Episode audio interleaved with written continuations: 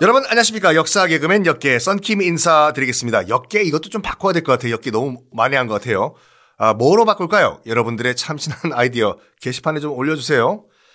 마케도니아를 식민지로 삼았습니다. 로마가 마케도니아 그리스 위에 있는 나라죠. 지금도 이것이 이제 기원전 146년인데 마케도니아를 식민지로 이제 꿀꺽 드신 로마가 뭐 없나 어디서 어, 옆구리가 뭐 자꾸 누가 찔러 남은 눈에 가 시가 하나 있었는데 바로 카르타고가 남아 있었거든요. 카르타고는 그 2차 포에니 전쟁 이후에 완전히 로마가 식민지로 만든 게 아니라 살려는 드릴게. 어?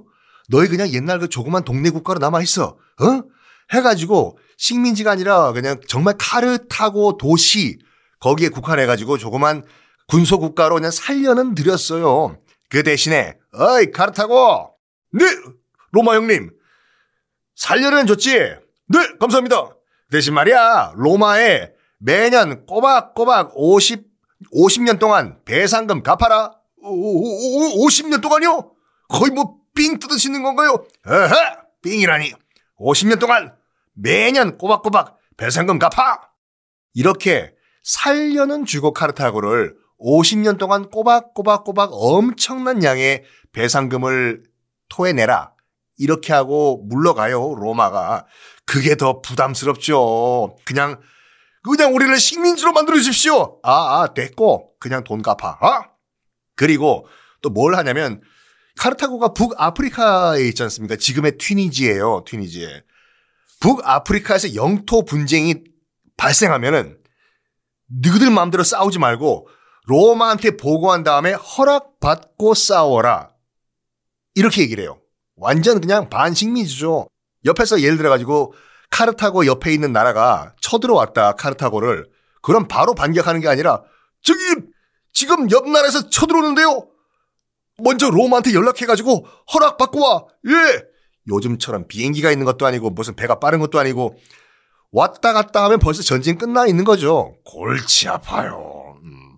하여간 이 로마도 어떻게 생각하냐면 일단 마케도니아를 식민지로 삼았지 않습니까? 알렉산더 대왕이 만든 마케도니아를 빰빰 다 박살을 내버렸는데 식민지로 삼았어요. 로마가 일단 마케도니아를.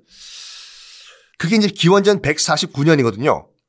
기원전 아 149년 마케도니아와 이제 마지막 전투를 로마가 할 때쯤 그 저거 저거 그 카르타고 말이야. 어? 이왕 이 동네 다 식민지로 만들어 버리는 김에 카르타고도 확 먹어버릴까? 마케도니아도 지금 그 큰 제국도 지금 식민지로 만들었지 않습니까? 깔끔하게 싹 지중해 있는 동네들 다 로마 식민지로 만들자 해서 3차 포에니 전쟁을 일으킵니다. 로마가. 야, 카르타고 저 그냥 확 식민지로 만들어 버리자. 콜! 가자! 카르타고로.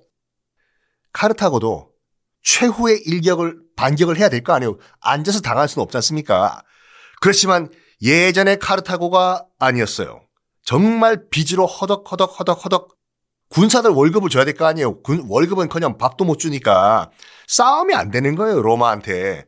그래가지고 3차 포에니 전쟁 당연히 로마의 대승으로 끝나고 이렇게 1차, 2차, 3차 아이고 뚝뚝뚝뚝 1, 2, 3차에 걸친 포에니 전쟁 100년에 걸친 포에니 전쟁 끝이 납니다. 카르타고는 초토화돼 버리고 로마의 정식 식민지가 됩니다. 자, 이제 로마는 지중해 연안의 유일한 대제국이 돼요. 이 카르타고를 완전 식민지로 만든 이후에 어 지중해의 네 개 반도가 있거든요. 지중해 지도 보시죠. 지중해는 네 개의 반도가 있습니다. 첫 번째 이탈리아 반도, 장화처럼 생긴 거. 이베리아 반도, 그러니까 지금의 스페인 툭 튀어나온 거, 그리스 반도, 지금의 발칸 반도. 발칸 반도를 여러분 예전에 제가 1차 대전 할 때 설명드린 것 같이 반도인지를 모르시는 분들이 많아요. 워낙 두껍다 보니까 그 다 통째로 다 반도예요. 발칸 반도. 그리고 소아시아 반도. 소아시아? 소아시아가 누구요? 터키. 지금의 터키. 아이 터키도 한번 봐봐요 여러분. 그것도 툭 튀어나와서 반도지 않습니까? 그렇게 네 개 반도인데 지중해 4대 반도 이거를 로마가 다 꿀꺽 다 먹어버린 거예요. 그리고 북아프리카까지 로마가 다 먹어버린 거죠. 그래서 로마는 지중해와 뭐 지금의 터키 등등을 다 아우르는 유일한 대제국이 됩니다. 로마의 황금 시대냐? 아니요. 빰빰. 그러나 로마의 위기는 내부로부터 발생을 하는데 점점점점 로마가 승승장구하니까 돈 많아지죠. 부자들이 부유해지는데 이게 참 요즘도 마찬가지고 그때도 그렇고 나라가 이렇게 돈이 많아지면은 안 좋은 게 뭐냐.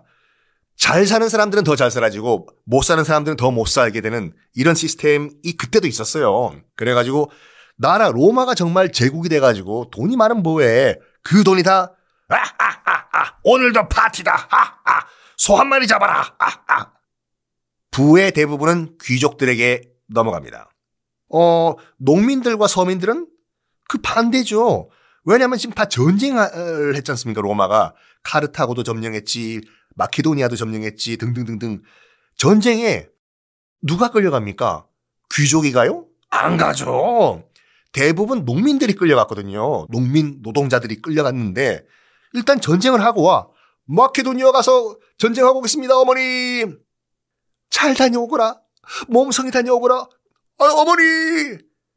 갔다 오면은 어떻게 돼 있냐? 농지는 다 황무지가 돼 있죠. 농민들이 농사를 지어야 되는데 밭 갈다가 끌려가니까 전쟁하라고 갔다 오면 아니 밭은 누가 갈라고 농지는 다 황무지가 되고 이걸 또 다시 개간하려면 빚을 내고 그래서 서민들과 농민들과 노동자들은 더욱더 빚이 생기고 못 살게 되는 거예요. 그래서 농민들이 특히 전쟁 치르고 나 갔다 온 농민들이 농사를 더 이상 지을 수가 없으니까 뭐 하냐면 이거 요즘도 마찬가지지만 아이고 이제 더 이상 농사를 못 지니까 어떻게 먹고 사냐?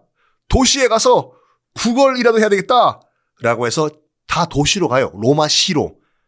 가서 도시 빈민이 돼요. 말 그대로. 한 푼 줍쇼. 저 마케도니아 전 참전 용사입니다. 한 푼 줍쇼. 이렇게 도시 빈민화가 되는데 로마 군대도요. 이렇게 되면 어떤 문제가 발생하냐면 로마 군대가 점점 당나라 군대가 돼요. 아, 오합지조를 보통 우리가 당나라 군대라고 하지 않습니까? 그거는 어원이 없어요. 당나라 군대는 당나라 군대는 당연히 그 중국에서 왔기 때문에 중국 사람도 써야 되잖아요. 중국에는 그런 표현이 없거든요.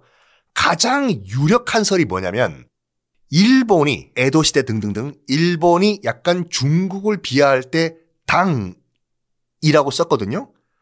당자 당나라 할 때 당자를 일본 말로 하면 가라인데 어 무슨 당 뭐뭐 당 뭐뭐 당 뭐뭐 이런 식으로 저기 후쿠오카 옆에 가면 지금도 가라츠라는 그 어촌 마을이 있거든요. 거기도 보면 당나라 당자를 써요.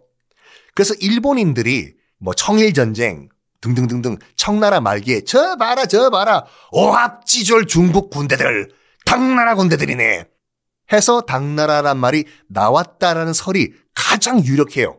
고설.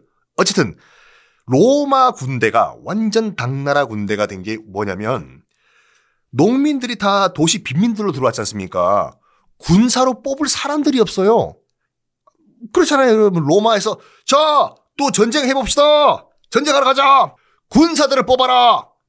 저기 요, 장군님. 군사를 뽑으려고 저기 논밭 가봤는데 농민들이 하나도 없는데요. 어디 가냐? 도시 빈민 돼 가지고 다 로마로 구걸하러 갔는데요. 그래? 군대가 없어? 아, 네. 이런 상황이 되고 맙니다. 이런 로마 어떻게 됐을까요? 다음 시간에 공개하겠습니다.